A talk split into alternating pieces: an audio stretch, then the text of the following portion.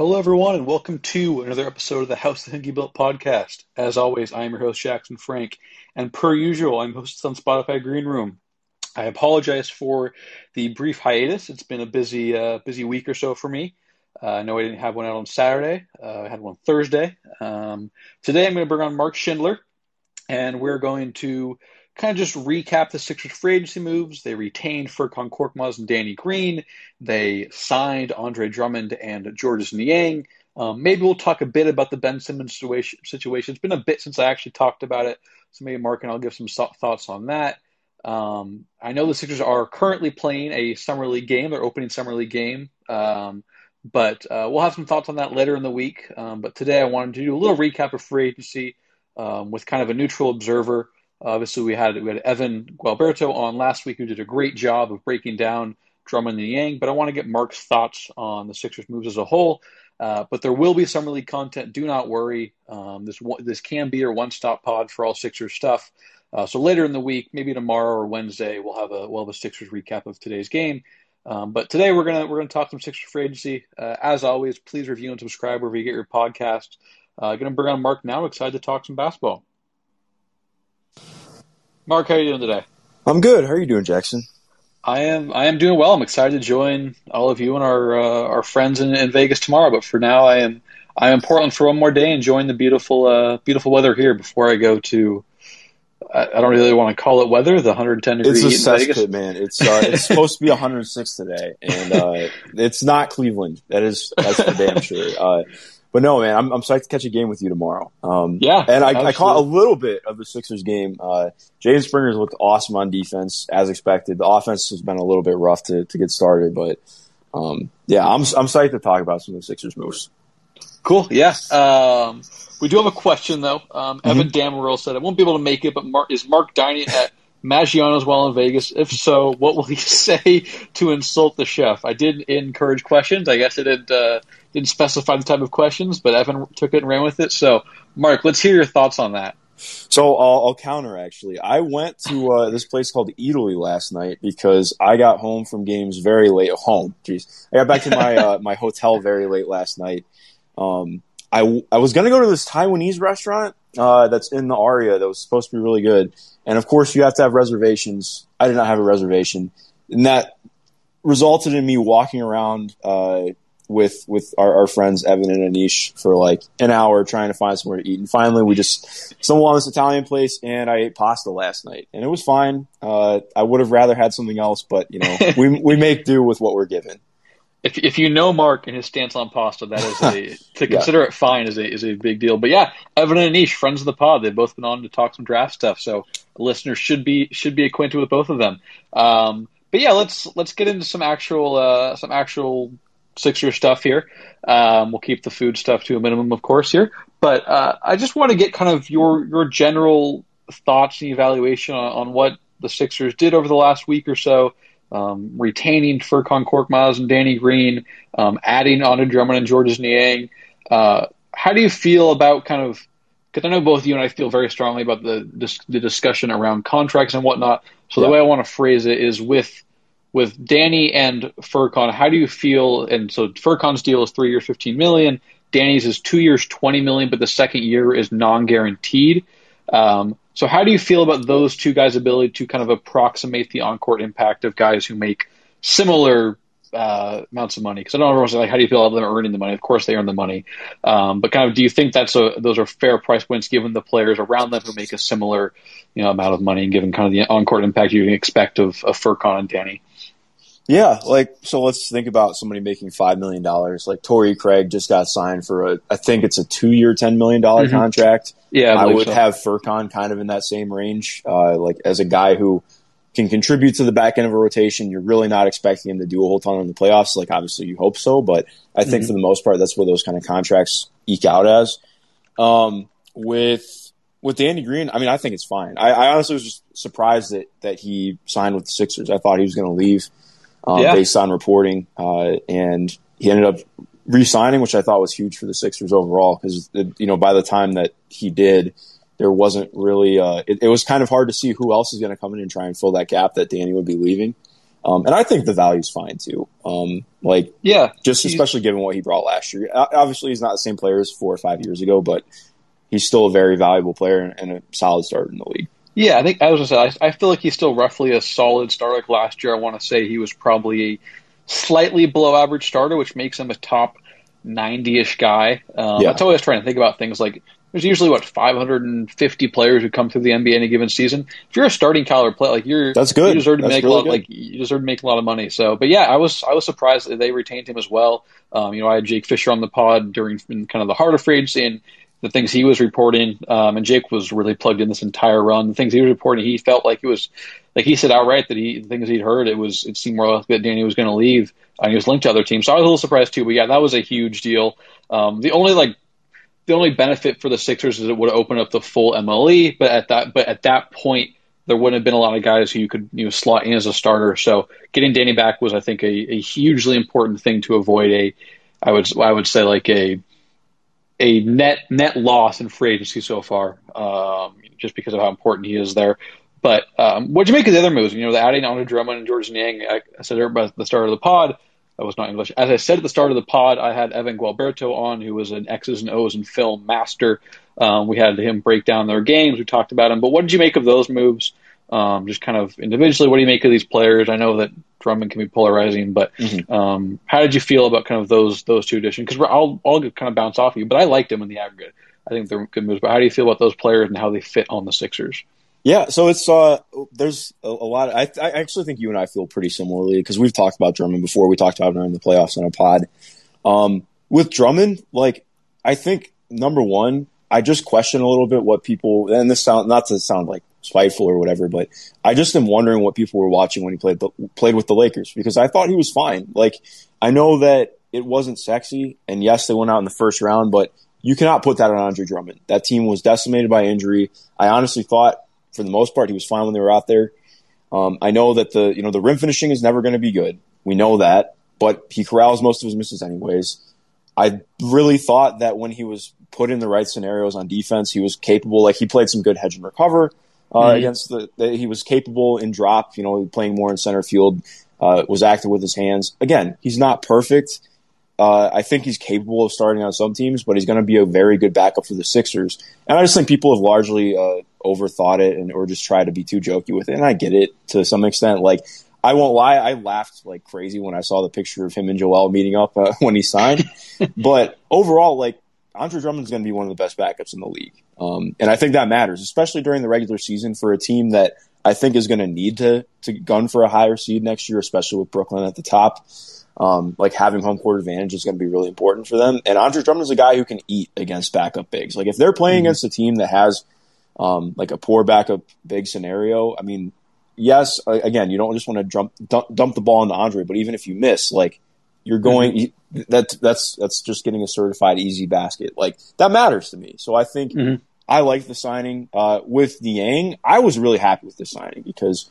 Um, first of all, kind of a, a, decent loss for Utah, especially if you look at their rotation overall, because he's, he's, a good ball mover. He tries to be in the right place on defense, even though he's not very athletic. Um, and he yeah. doesn't have like a great, you know, not, not not awesome measurables or anything, but I think he's largely like closer to he, a neutral than a than a bad yeah, defender. I, the way I tried to frame the, with with Evan is I think he sees more rotations than he can make just because yes, he isn't definitely. super mobile. But he, but like when he can get there, he, he's smart. Um, but yeah, I and obviously I'll kind of I don't mean to cut you off about Niang, no, but but I but I like you know I'm never gonna like I'm not gonna I don't want to sit here and be like oh yeah the Niang the, the eighth man off the bench is a huge deal, but for the Sixers one they needed a backup four. They played well, yeah. those four guard lineups last year. I mean, one that can play with Joel too. Help him. He's a he's he's largely just a spot up guy. He can do a little bit, kind of a little bit, you know, screen and then turn and catch. Um, but just someone who can shoot well from three uh, and just gives you size on the bench. They needed that because they were running lineups with Tyrese Maxey, Furkan Korkmaz, Matisse Thybulle, George Hill, and Dwight Howard, uh, which is just not a ton of size and is really and that's part of, that was part of the issue in the Hawk series. Is I know Gallo wasn't great, but when Gallo went off at times, he was able to pick on their undersized bench units. That you know, that, and that's some of that's a lot of that's tied to Doc. It's not really these players' faults, but when you play four bench guys, um, that's part of the issue. But I like the Niang pickup too. But continue about I just think it's a nice, solid kind of you know, addition to the bench that gives them a little more versatility. I think if there's anything that you can take away from these playoffs, I mean, there are many things, but like from these past playoffs. It's having different looks and counters, and the Sixers didn't didn't really have that. That was kind of broadly one of their issues, and I think Niang get, gives them that, which is more size and shooting off the bench, whereas mostly last year was just four little dudes. Not um, little dudes they're all taller than me. My goodness, four guards. Uh, little guy, little dudes in the scope of how the, the average NBA player. My goodness, I apologize yeah. if any Sixers are listening to this. You're certainly not little. Um, I'm bungling this, but point being is, I like the Niang pickup because I needed more size on the bench. I've harped on that kind of ever since the season ended, and Niang gives them that as a guy who can who's playable. It's not just they got a guy off the bench who maybe fits the rotation. I think he'll be one of their better you know bench bench guys next season. Yeah, so I mean, don't worry, I feel you there. I uh, I have learned the, the, true size of NBA players once again. This is my I saw my first real game in, in two years in person yesterday, and I, I walked by both Jaden and, and Jalen McDaniels when they were on their way to a game, and I was like, oh wow, yeah, I'm I'm sure this is what it's like being five eight. So I feel that, but uh, with with Niang, I think the biggest thing for me was uh, the. I mean, like you were mentioning, it, it, a, a ninth man signing wouldn't be that important or big to most teams, but like considering where the Sixers were at last year, Doc cannot play Mike Scott anymore, and that matters. Like, I don't mm-hmm. think Mike Scott's like if I remember correctly, Mike Scott's just not going to be back on the team. But most importantly, like, yeah. you have somebody who can come off the bench, play that backup four role, and and just hit shots. Because even when Mike played, he wasn't really hitting shots. Um, and it was so catastrophic having him out there on defense because he couldn't move anymore. Um, so adding somebody who can actually do that is massive. Um, so I've liked the signing a lot. Um, and I actually think just in aggregate, like he's going to be potential. I mean, he, he's, I would say that he, he's higher in value to me right now than Furkan. Like I think that he's a little mm-hmm. bit more capable of a player. Um, I just like the signing overall.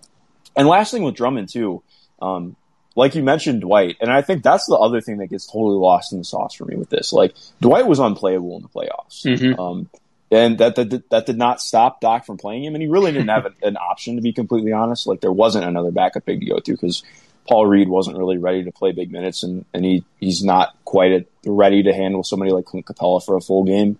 Mm-hmm. Um, but yeah, I, I just think co- going from being a, a, a significant negative with Dwight on court to maybe being neutral to sometimes positive, and you're going to have some negative stretches from Andre too. But like, I think that's just a huge upgrade overall. Yeah, I think the, the only thing you could have done if you were Doc is you would have gone to Ben at the five. But obviously, Ben had his own struggles, and Ben has yeah. never been great at the five as is. It would have been. I, I like I advocated for it, you know, throughout all my streams in the playoffs. You know, when Dwight was really struggling, but um, it's a lot to ask to, th- to you know a coach like Doc, especially to you know try something so new because Doc is so set in his ways. You know, it's one of those things where like maybe maybe a Nick Nurse or you know a, a James Borrego, some, one of those guys who's a lot more experimental, or a, Spol, a Spoelstra if you want to go kind of the top tier of creativity with coaches. You could you could say yeah you should have gone to Ben, but that's not to defend Doc. That's you know his rigidity is one of his issues as a coach, but there's a lot to ask there. But yeah, I think the way I tried to frame it when I spoke with Evan is that like I think Andre is a lot better player than Dwight. Yeah. Um, but I don't, you know, the impact won't be great because he's going to play in the playoffs. It'll be you know, 12, to, it'll be, it'll be eight to 12 minutes a night for the most part. And the regular season, it'll be, you know, 18 or like 14 minutes a game. So, um, it's like, it's enough to matter, but you know, it's not like some, I don't think it's going to be a huge, like even if the talent impact is there, it's not like you went from a starter to a starter to call a bench guys who, you know, back up the, the team's best player and one of the best players in the league but yeah, I think I think that matters too. what I like about Andre, if they use him correctly, is he's got great hands too. He can get out and he can help kind of ignite fast breaks. Um, and given kind of the the offensive struggles the Sixers had last year with those bench units that I'm sure we'll continue to see because Doc Rivers is still head coach, so you have to bank those into how you how you look at things. Um, that will be beneficial for them because just like I mean, transition is inherently a much more efficient form of offense than half court offense. So uh, if Drummond's able to get some steals, you know, let Maxey do his thing, let uh, Furkan get out in transition, those sorts of things, it, that helps too. So um, Andre has his issues, you know, when he's playing deep drop. Like, and I've for anyone listening, either you know, in a podcast form, you've heard me and Evan go through his issues defensively. He can be, he's much more, he's much better when he's asked to kind of be proactive defensively, play higher up, things like that. Um, but he's undoubtedly a better player than Dwight at this stage, and that matters. Um, and I just think you can do a little more with him, you know, with the dribble handoff game. Of course, there'll be the times where maybe he is, oh, he's too audacious with a keeper, or he you know, tries to dribble up top and create a face up bucket. But um, not many teams are going to match the kind of what you're getting at. Is not many teams will be able to match the personnel to to bang with the size of Joel and Andre Drummond for an entire 48 minutes. Um, you can look at a team like the like the Suns, for instance, last year, you know, Dario Saric before his uh, unfortunate injury um, was their backup five when they really struggled there. Um, you can look at the Nets, for instance, didn't really have. I mean, they had DeAndre Jordan was their biggest guy, and he wasn't in the rotation the last two and a half months, so or last two months or so. Um, so just point being there is, as you mentioned, like it's gonna it's gonna be a lot to ask for teams to handle, like have their their five handle the physicality that Drummond and and Embiid offer for 48 minutes, or you know there will be times when Joel misses games for maintenance or whatever it is, but um, I think those those undoubtedly improve the bench and. Um, there are greater issues at hand on the bench. Of course, they need you know a perimeter shot creator. Um, they're probably going to move on from Ben Simmons based on reports, even though things have kind of stagnated. But um, given kind of the options available to them on the free agency market, um, I think those are two two notable upgrades. Even if it's not some huge impact, you know, borne out through the impact, I think those are definitely thing, ways they short up some holes off the bench, even if their their biggest holes remain. But I'm not going to criticize them because they didn't have they didn't really have the path to go get a perimeter shot creator. Um, you know, because Kyle already didn't want to go there, so you can't really, you know, there's and there's no one else really available for them. So that's how I feel about anything else you want to add. I apologize for rambling to anyone listening, um, but anything else you, you kind of note about those those moves? Uh, well, I'm offended that you're not going to apologize to me for rambling, but uh, no, just kidding, dude. You're good. Um, yeah, I mean, you you hit on it, and I think the biggest thing for me is well, they solved some of their ancillary problems, and I was happy about that. Uh, the biggest thing is just Ben. Like I think we're just at a stage now where, with how everything is gone, like I think uh, maybe it's easier for some to just be like, oh, well, you know, this will blow over, and maybe they'll play with Ben next year. And I just don't think that you can play a minute with Ben with how everything has went. I mean, we had the report that just came out from uh, I, I, apologize, I can't remember his name off the top of my head right now. Um, but that report just was, came out last. Was week. it Jason? Was it Jason Dumas? Yes, it was Jason Dumas' report that that Ben is just you know not in communication with the Sixers at all. Um, and I, you know, I don't, I don't know. I'm not going to refute somebody's report on that. I, I, would not imagine that they're posting that without having validity for it. So, um, I, I mean, Daryl Morey can can post the cleaning the glass lineup numbers all he wants. I don't think that that's going to change anything for me.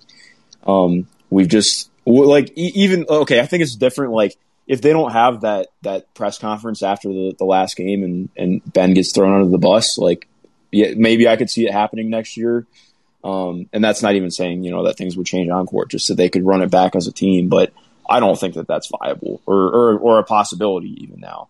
And I think just the way that everything's played out, like, I mean, it feels like they have waited way too long to make something happen. And I'm sure that they have tried to make something happen. Like, of course they have. Um, but I just wonder if they've tanked his value a little bit. And I, I mean, we've talked about this before too. I think that like overall, Ben is getting completely misrepresented as a player in the general sphere, um, and his value is probably a, a, lot higher than I think people give him credit for. Um, but I also just feel like Philadelphia is going to get back a lot less than, than people are expecting. Um, like I, am at the stage where um, I, I, talked about this last week. Um, like I think like the most realistic landing spots for me are like looking at somewhere that where they can like a team looking to do a consolidation trade. Like if you're looking at Atlanta or uh, which would be kind of an mm-hmm. awkward fit, admittedly, for Atlanta, but I think they'd be, you never know. But like looking at like Atlanta or San Antonio, uh, maybe Memphis, like I do think that there is a mm-hmm. team that's going to be willing to put together like a two or three guys with draft assets deal. Like, and not even that. I, I mean, obviously, I know the Sixers don't need draft assets right now. That's the last thing that they need but that's just stuff to make things happen in the future. But mm-hmm. I just don't think they're getting a, a quote unquote star player back. Um, at least it feels pretty evident that, that they're not going to. Um, so that's kind of where I'm at right now.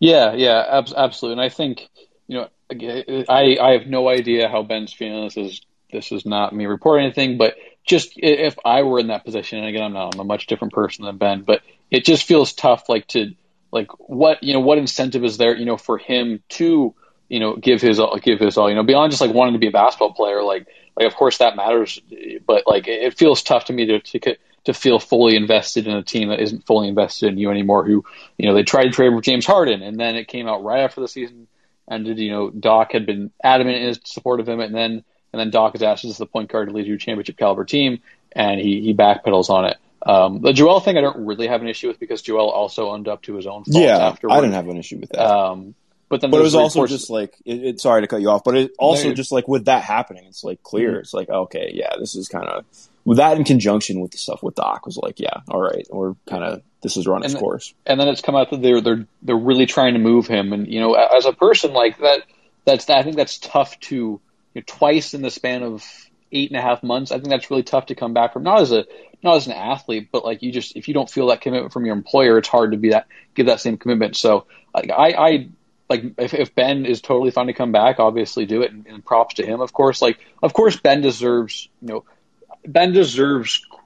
I, would, I don't know. Blame is not the right word. Ben, Ben's own lack of offensive development is part of the reason they had to move him. So in that sense, he he deserves responsibility for getting this point. But how it's played out since then, I don't really think has been just like I don't think it's been fair to him in some reports, and I don't know all the details, of course, but just stuff that is publicly available. It just seems a little unfair to him. Like they actively are always trying to move him. You know the way that things things Doc said and, and whatnot. So that's I, I generally agree that it seemed kind of untenable from a relationship standpoint. But again, I'm not Daryl Morey. I'm not the front. I'm not anyone else in the front office. I'm not Ben. So that's kind of how I view things, and I don't want to project onto No, them. yeah, but it- I I agree. And again, not to cut you off, but it's like like you're saying. Um, I mean, so often people will bring up, oh, well, you know, you got to be a team player until you're not on that team anymore, or something like that. I'm like, well, okay, then the same can be said about the organizational commitment. Like, it's all well and good that you want a player to to to be all about the team all day, every day.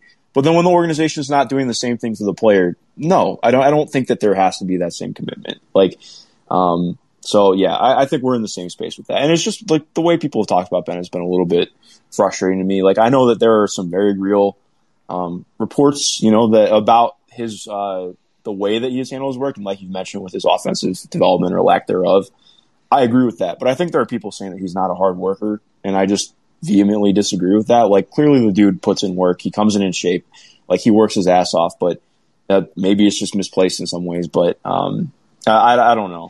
Uh, Yeah, you don't get you don't get to be the top top forty guy in your craft without working hard. Like, yeah, I would agree that whatever he's done since coming to the NBA to improve his offense hasn't worked, um, or it hasn't hasn't at least manifested to it to a game level or a game atmosphere. Um, but yeah, I think I I think people that are you know questioning his kind of his actual commitment to work, I think, is a little misguided because, like I said, like being top 40 in the world at what you do was really, really impressive. Um, I've been harsh on Ben. Like I, I think his lack of offensive development is is is a big deal. Um, but yeah, I think when you get in kind of the work ethic questions, I think um, that that crosses a line Yeah. um, to an extent. But yeah, I, I I think we're generally on the same page about Ben. Ben, I'm really curious to see what happens. I wonder if you know with all these people in the same place in Las Vegas right now, um, you know, if that accelerates anything. Of course, people have cell phones and other forms of communication, but um, there is, I think, a level of kind of intimacy and communication that you can happen in person that is kind of, you know, you can't replicate that otherwise. So I'm wondering if anything happens, you know, by August 23rd, because these people are in Vegas for a week and a half together um, talking about things. But um, with Ben, you know, I know that you and I talked about some trade destinations, but are there any teams that you've you've thought about that you think are both a realistic spot to acquire Ben that have the players or maybe draft capital to to entice the Sixer side of things that we we didn't touch on. Um, I don't want to go too in depth on Ben, but it's been a little while since we talked a lot about him, or I've talked a lot about him on this on a stream or a pod. But any teams that kind of interest you, you know, that you think maybe have come up in the last month and a half or so since we last discussed it on here? Yeah. Um. I mean, I I like like I was saying earlier. It seems like uh, pretty unlikely to me that a star package gets thrown together. Um. Like I just don't see how that's going to happen. Frankly, uh, this is. I mean, it's just it's different from the James Harden trade. Like we saw how little went back for James. Like I mean, everything was in draft picks. Like I. I mean, to me, like did maybe maybe people would disagree, but I felt like that was a small small package back for James Harden in some ways. Like just given the way everything worked out, like clearly, I think if that happens six months earlier, then they probably get back more. Um, but that's just my opinion. It could be different. Uh, but like looking at like Portland has like been open about like they're keeping CJ McCollum as much as I I don't really agree with that. Um, Neil Olshey is very ready to not have his job. Um, I just don't. Yeah, uh, it seems like even that's not going to happen. Like that, it, it almost felt like in some ways the the Portland deal was kind of on the back burner and like, oh yeah, if something you know doesn't pop up that we like better, then then maybe we'll just trade with Portland to get CJ McCollum, and um, that seems pretty out of the picture right now, um, based on things that have been reported. Um, I really do think like I don't know if it's necessarily realistic, but I mean, to me, like even just watching the Grizzlies play at summer league today, um, and watching them the last couple days, just in general, thinking about them a lot. Like they have like 16 or 17 guys who are rosterable, and it's just too much. Yeah. Like you cannot have that many guys, and I think it's not it's not perfect. Like I think it's harder because they don't necessarily have like a uh, a third option or a fourth option who you could see slotting in right away to the Sixers, but you could say, okay, well, here's three players and a bunch of draft picks, and it makes your team make sense.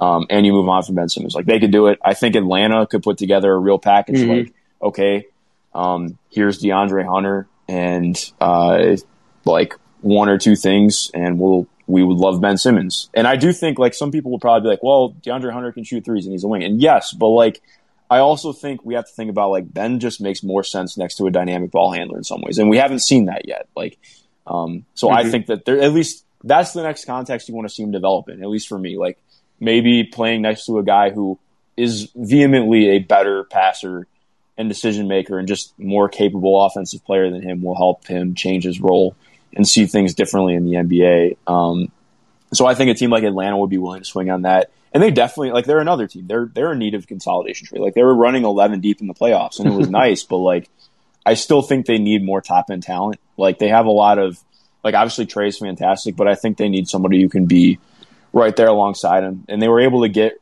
real contributions from from Kevin Huerter in the playoffs as he kind of combusted. Um, but you saw against the, the Bucks, like they really just struggled offensively um, to keep going uh, against how well the Bucks were playing on defense. And you, you- they just need somebody else who can initiate an offense outside Trey. They have a lot of guys who can carry on in possession, but Trey's really the only one who you can trust to start something consistently. Um, so I think that's something I would look at for them. And then the Spurs, I do think are really real. Like, um, like to me, it like if let's say, and I don't know if San Antonio will go for this. Like I know Devin Vassell has been doing fun stuff with the ball in his hands at summer league. I just don't know how real real that is and translating to the NBA. I'm not really there, and I also just think too like Devin Vassell is going to be a really high end role player to me, and I do think that there's still something there. Like Ben is a deserving All Star, um, and I think that there's still a little bit more that you hope that a team like San Antonio could take to the next level. I've been a little bit lower on them as an organization lately, but like if you say, all right, here's Derrick White, Devin Vassell, and salary filler for Ben Simmons, like that makes a lot of sense to me for the Sixers. Like I think Vassell gives you answers on the wing that the Sixers really just haven't had because they don't really have a three. Like every three they've had is not capable of guarding threes, um, or just not good enough offensively. So I think Devin gives you a guy who you could see functioning in a lot of lineups that would make sense and has real upside play. And Derrick White, well, he's not a guy who's going to initially be awesome at bending a defense for you. Like I just think, okay, you can trust him to run some, run some sets and rely off of what he can do off of Joel's gravity. And it's not perfect, but I do think it makes the Sixers a better team ultimately. And I think it would make sense for San Antonio too, but um, I also like I just don't really have a great feel for what they're doing as an organization right now, especially after the draft. Yeah, I, I mean, I like I like all three of those destinations in terms of teams that should be, you know, at least you know, reaching out to to the Sixers about you know Ben's availability and what, what it might take to you know acquire him. Uh, but yeah, Atlanta makes a ton of sense because you know when I look at that team, I'm like, what are they missing? I think it's just higher end talent. I don't really think they're like like yeah, I'm sure if I thought about it in depth, I'd get to certain micro skills that maybe the team is missing. But overall, I think it's just higher a higher caliber of talent um, outside of Trey. And yeah, I, I'd be curious to see Ben. You know, Ben got to play alongside Jimmy Butler for for half a year, or three quarters of a year. Um, but it's a different type of ball handler. He's not quite Yeah. The, pull up gravity guy. He to get in the paint, draw fouls, get to the rim, um, which isn't quite. I mean, I think it, it, he he could have helped Ben more than you know, or Ben maybe could have been a little better about the role he played alongside Jimmy, but it's not quite the style of lead ball handler that is best for Ben. Um, so I'd like to see him there with Trey. Um, but yeah, the the Spurs one makes a ton of sense. Like I've been a Derrick White fan for a for a long while. Um, I, I yearn to see him back, and I, I want to see Derrick, bubble Derrick White again. Me too. He averaged 19, 5, and 5 and took eight threes a game, and his three point rate was dramatically higher. Last year was a huge bummer just with the different injuries he endured. Yeah. Um, but I think, like, I, like, I legit, I think there is some pretty serious, like, I don't know how, like, I don't know how deep I want to get into it, but I think Derrick White is a guy who could be like a top 50 ish guy if you can, if you can maintain that offensive aggression because he is a very good defense. Like, the point of attack, getting over screens, the so body good. control, uh, just the way like I, he's not Ben Simmons, of course. I mean, there are very few players, but like, but I think that plus like the ball handling, get when the, the sound decision making from him, because um, he's great at getting that pull up from the mid range and the elbows, and a, not he's not like some incredible passer, but he's a very good decision maker. He's kind of um, like a modern day George Hill to me, which sounds weird because George mm-hmm. Hill's still playing, but he reminds me a lot of George Hill when he was with Indiana. Like he's a guy who you can trust to run stuff. He's not like a guy. He's not going to bend or destroy a defense with his passing, but he'll make the right reads. And I think he's probably a better shooter on volume than George in some ways, or at least he's a more willing shot taker. Um, so yeah, I, I, I would love it for the Sixers. Sorry, I didn't cut you yeah. off. No, you're good. Yeah, and I think he, you know, people that this new kind of idea has been the play linker, the play connector, the the Lonzos, the Halliburtons. You know, I think Jalen Suggs is going to fill that role in some ways. Um, George Hill in his prime was. I think Derrick White represents that as well um, to an extent. But yeah, I think I, I think there's some kind of latent upside with with with White if you can tap into that. Uh, into that that whatever he saw in the bubble where he was more aggressive, getting to his spots and hunting the threes there. So I and I I don't think he's like he's not a better player than Ben Simmons, but I think there's a chance second round Derrick White has more value than second round Ben Simmons. Um, as of now, I mean, like I mean, again, yeah. that's that maybe I, that probably feels not to you, maybe to the average, to someone who isn't quite as familiar with with Derrick's game. That feels maybe a little kind of I don't know, maybe a little, a little, what's the word? Ambitious, but I do think it's legit because Derrick can shoot off the dribble from about 16 feet in, and that's not something Ben can really do. And mm-hmm. Derrick at his peak is a very, very good uh, defender too. I think he's put in a couple of roughly borderline all, all, all defense, cal, all defense caliber seasons. Um, not last year, of course, because he was injured. But yeah, I like, I like that one the most. I think I get maybe like Huerter would be interesting if they, if the, they could pry him from the Hawks.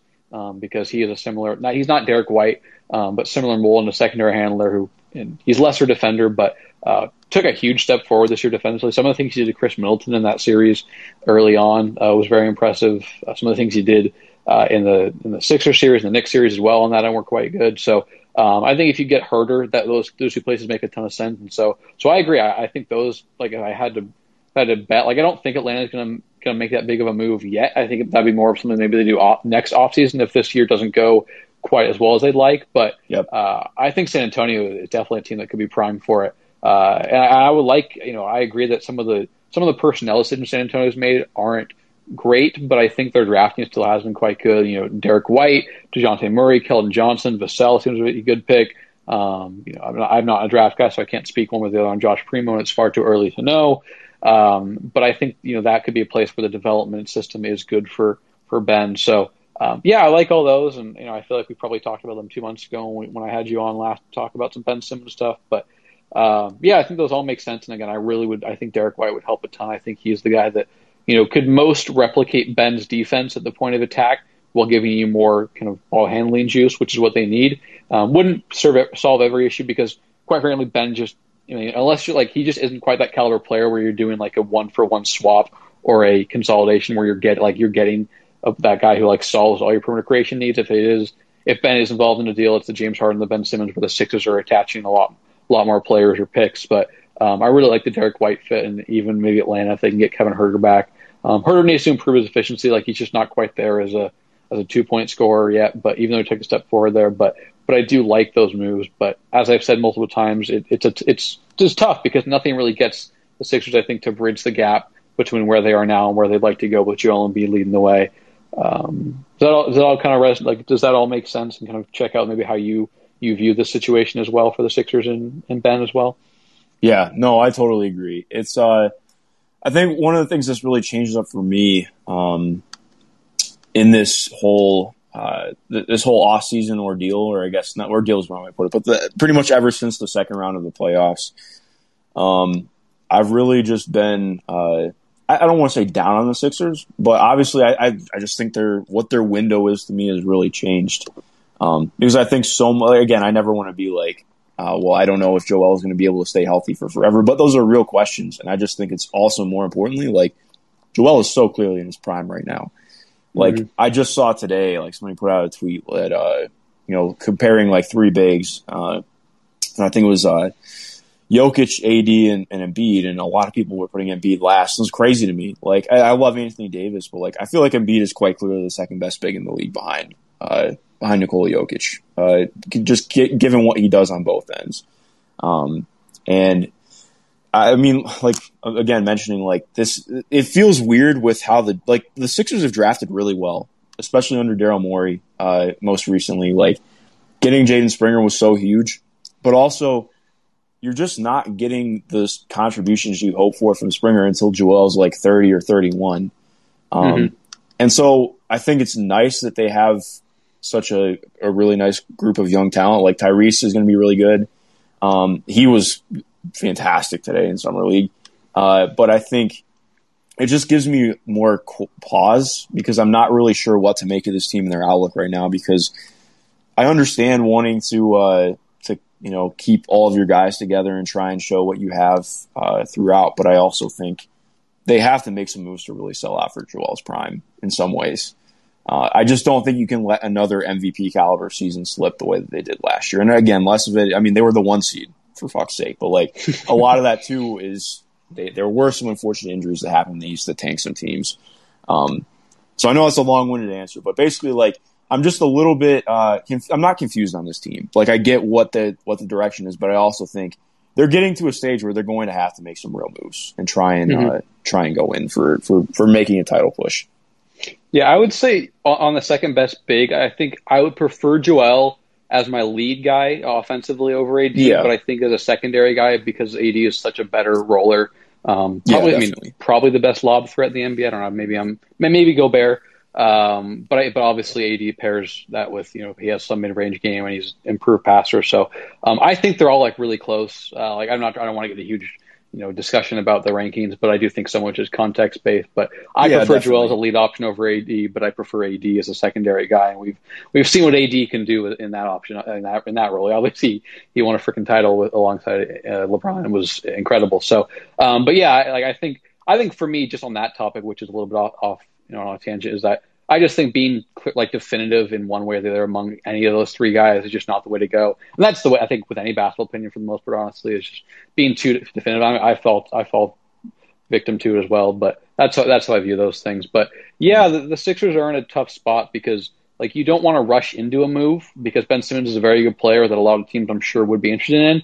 Um, but at the same time, like again, this is this is not reporting at all, but like Joel is due for an extension soon. And if you try and run it back for another year with Ben, who like like it, it, would be tough to exactly like to feel confident in the front office doing that and to feel confident in Ben. That's not to like criticize Simmons, but like he just hasn't been the same player beyond the first round in any of his three appearances. So like you like you know he's an all star caliber guy in the regular season, but if you're Joel or whoever, like you don't know if you get that in the second round. You and you more likely think that he isn't quite that guy offensively in the second round, um, despite remaining being very very good defensively um, this year and in the in the Toronto series as well. So uh, it just like it's a very tough spot to be in. So when I think when you say confused, like maybe the front office is not as confused, but like like it's just a really really like it's not a great spot to be in. Like it's it's a, it's a tough situation. So I, I hear all of what you're coming from and I, I do wonder if Ben does return and he's you know he is himself um, on the court again, it's uh, you know as a player and whatnot, kind of the all star caliber guy. It's been the regular season. Uh, like what Maxey looks like, how that could decide. Like if Maxey is a guy who can legit be that two B three A you know scorer behind Joel and Tobias, um, which is a lot to ask for, of course. But like you know he got so much better in the season. Um, and if he if he dominates summer league, like it doesn't really mean a ton usually if you dominate summer league, but it does does mean I think like you the very least you're doing something right. Um, so that would be encouraging. But I do wonder like how that changes things if Maxey is a more reliable shot creator than he was last season. Like, does that make them more willing to do a consolidation trade where they they get a you know maybe they get a defensive minded wing and a, and a shooter and things like that rather than trying to go for this guy. We need another ball handler. Like we need a Malcolm Brogdon. We need a CJ McCollum, someone who can make lighten the load. Of course, like you need to lighten the load for Joel because part of the reason you know Joel struggled in some of the second halves against the Hawks is because his his offensive burden was so ginormous because yeah. Tobias was struggling, because Ben was you know not himself as a, as a slasher and attacker and whatnot.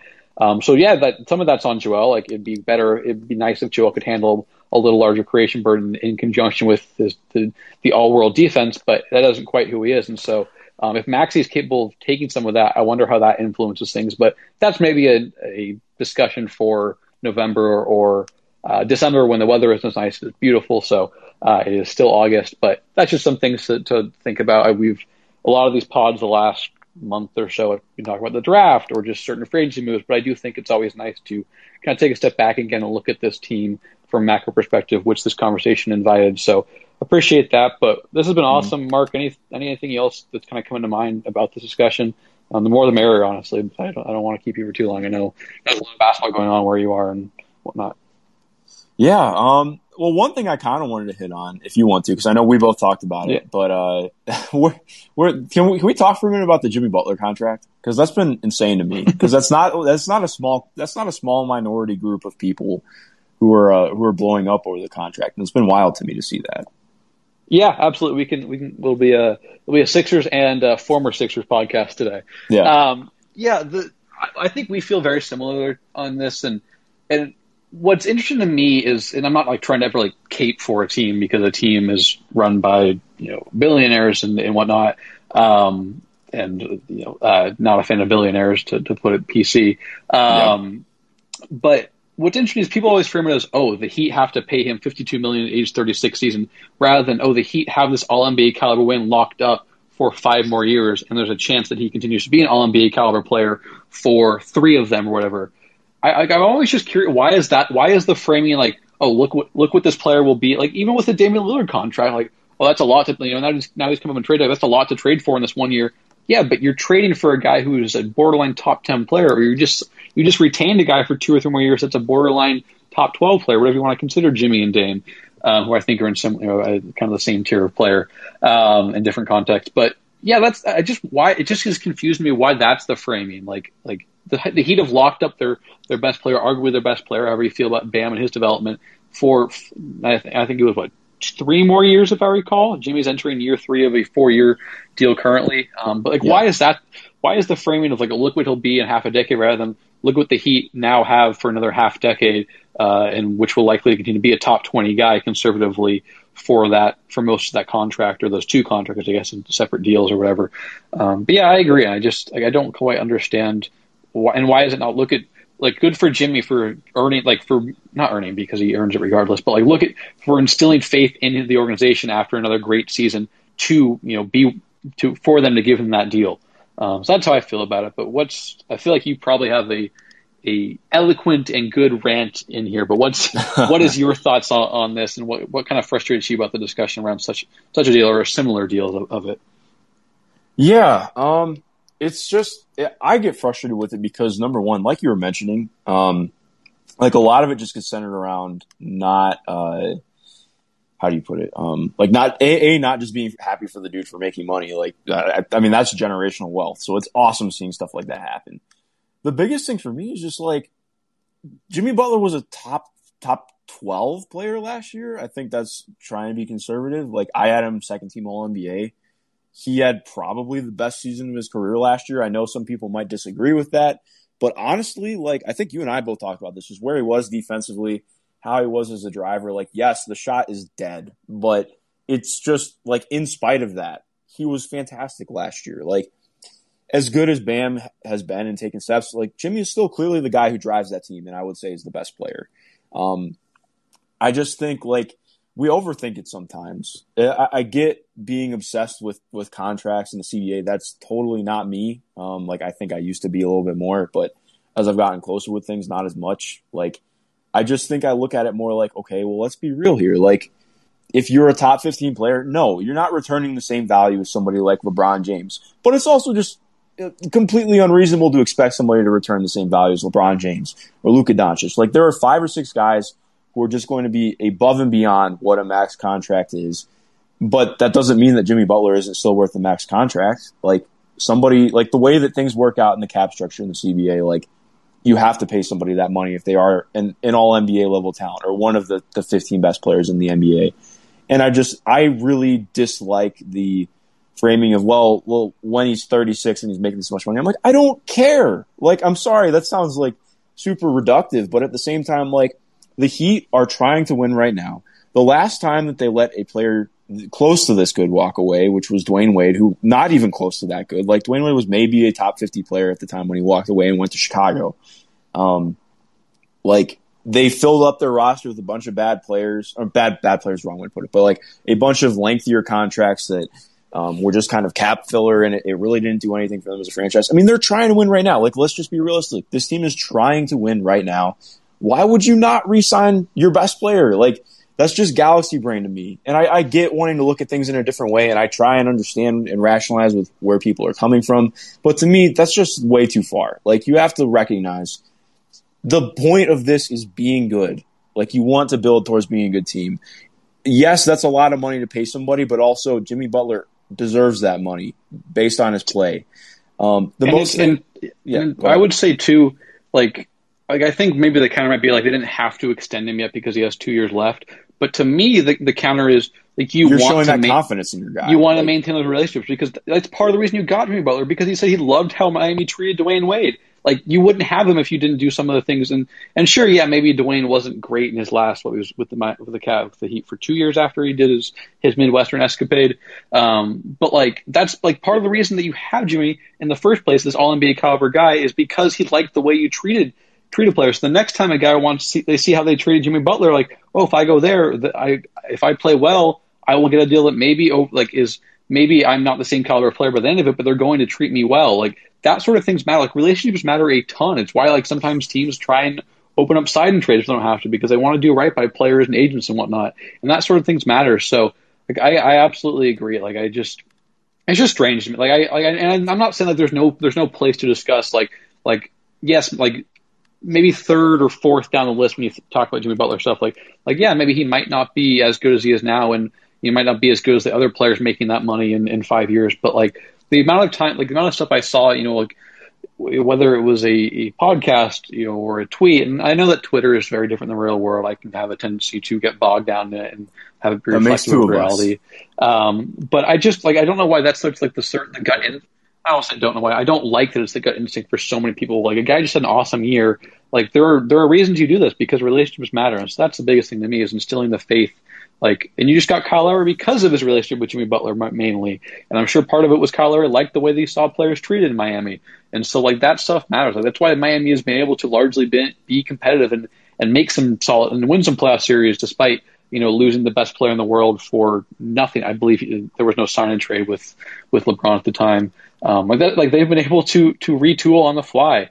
Um, like they lost LeBron and then Chris Bosh, what, two years later, a year and a half later, you know, unfortunately was was beset by blood clots. And Chris Bosh is a hell of a player, and Dwyane Wade has knee issues. Like, like they've been still been a pretty like good team because of the way they treat players to an extent and and whatnot. And they they put confidence in guys. So um, that's not me to like you know just absolutely like advocate for the Heat, but I think those things matter. Like the relationships matter. The Heat have shown to to treat players correctly, and that's why they have Jimmy Butler, and that's part of why they have Kyle Lowry because Kyle Lowry's connection to Jimmy Butler. So it's all tied together to me and I think we're very much in sync. But I didn't want to cut off anything else you had to, to add to this conversation. No, you're totally good. I don't I don't really know if I have anything else to add to it. I just think like overall, I think that well, analysis and everything is good, and obviously like that's what our jobs are centered around. I also think at some point you have to like, and this came a little bit with the DeMar contract too. Like, even if it is maybe necessarily like kind of an overpay, I think we get so bogged down and be like, oh well, they overpaid, they did this, they did that, instead of being like, well, okay, but how does this make them better? Like, I think we could focus a lot more on the importance of why it happened or, or what what it does for a team or for for the player just in general. Like, what's the fit like? Instead of just getting overwrought with contracts, because I think even then, like again, I'm not the biggest CBA guy, but also we've just seen so many quote unquote like shitty cal shitty salary contracts uh, um, cap situations get smoothed out relatively easily with like moves mm-hmm. that aren't insane. I just think we overthink it, and I I'm I'm a little bit sick of it. But that's uh, that's my that's my rant over. And I appreciate you indulging it. No, absolutely. I know this is largely a Sixer centric podcast, but I but I agree because now this is the second like it happened to them. This is the second time with Jimmy Butler it's happened. People thought the same when the Heat paid him, uh, and now he just got an extension after two top 15 seasons. Uh, and I mean, it's, it's now happened what, twice with Chris Paul or three times with Chris Paul. Uh, and, and, he's, I mean, I know Chris Paul's an anomaly because he's a smaller guard. Um, if you want to, the counter to it, obviously, is Kemba Walker, um, who unfortunately has not been the same player he was when he signed that deal.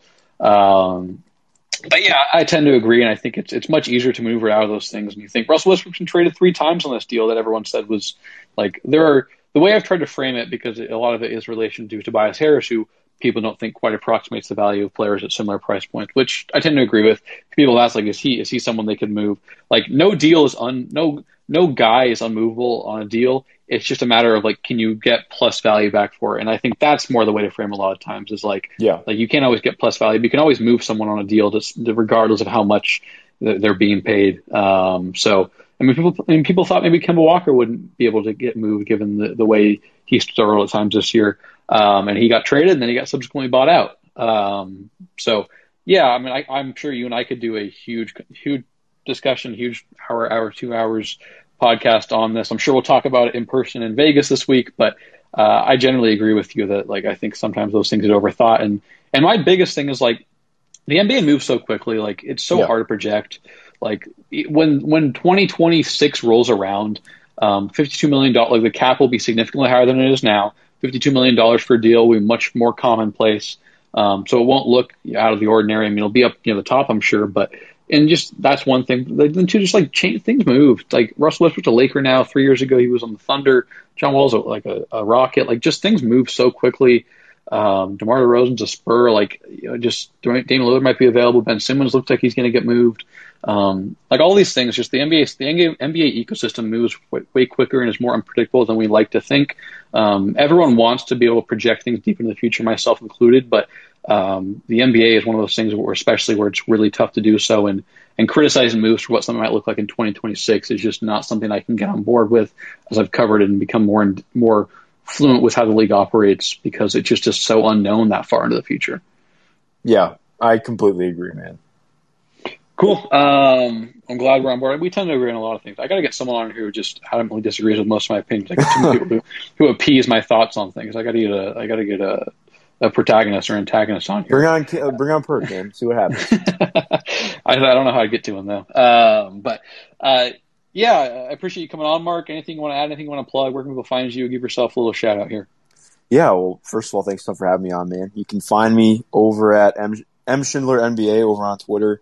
Um, I do all my work over Premium Hoops and Indy Cornrows, both on pod and written form. I'm taking a little bit of time off from uh, putting stuff out, or at least trying to, as I'm sitting here on a podcast, uh, because I'm on technically on vacation. But uh, yes, I uh, you can find me anywhere. I also have a Patreon if you uh, if you have the means to support me. But uh, honestly, just encouraged by uh, by people who read my stuff. So thanks stuff for having me on, man. This was fun. Yeah, of course. Yeah, uh, don't consider it work. You're just talking uh, talking basketball with your friend or consider yeah. it work, whatever you want, whatever is easier for you. But absolutely go and check out Mark's, uh, follow him on Twitter, check out his Patreon, subscribe if you're financially able. Doing a ton of great work there. Um, I think there are a lot of things wrong with NBA media. Mark is absolutely not one of them, so I highly recommend reading his work. Appreciate that. Um, and Mark, I'm, I will see you tomorrow, friend. I look forward. I know, man. I'm looking forward to it. and, uh, and grabbing a drink and forcing you to do to eat some food that is good that you don't like. I'm, I'm looking um, forward to it. It'll be great. but yeah, appreciate you coming on. Appreciate everyone for listening. Um, once again, if you're listening to some podcast form, you can go review and subscribe to the podcast wherever you get your podcasts. Uh, this has been another episode of The House That Hinkie Built. I'll be back later in the week for some Summer League content. But in the meantime, stay happy, stay healthy, stay safe. I will talk to all of you again soon.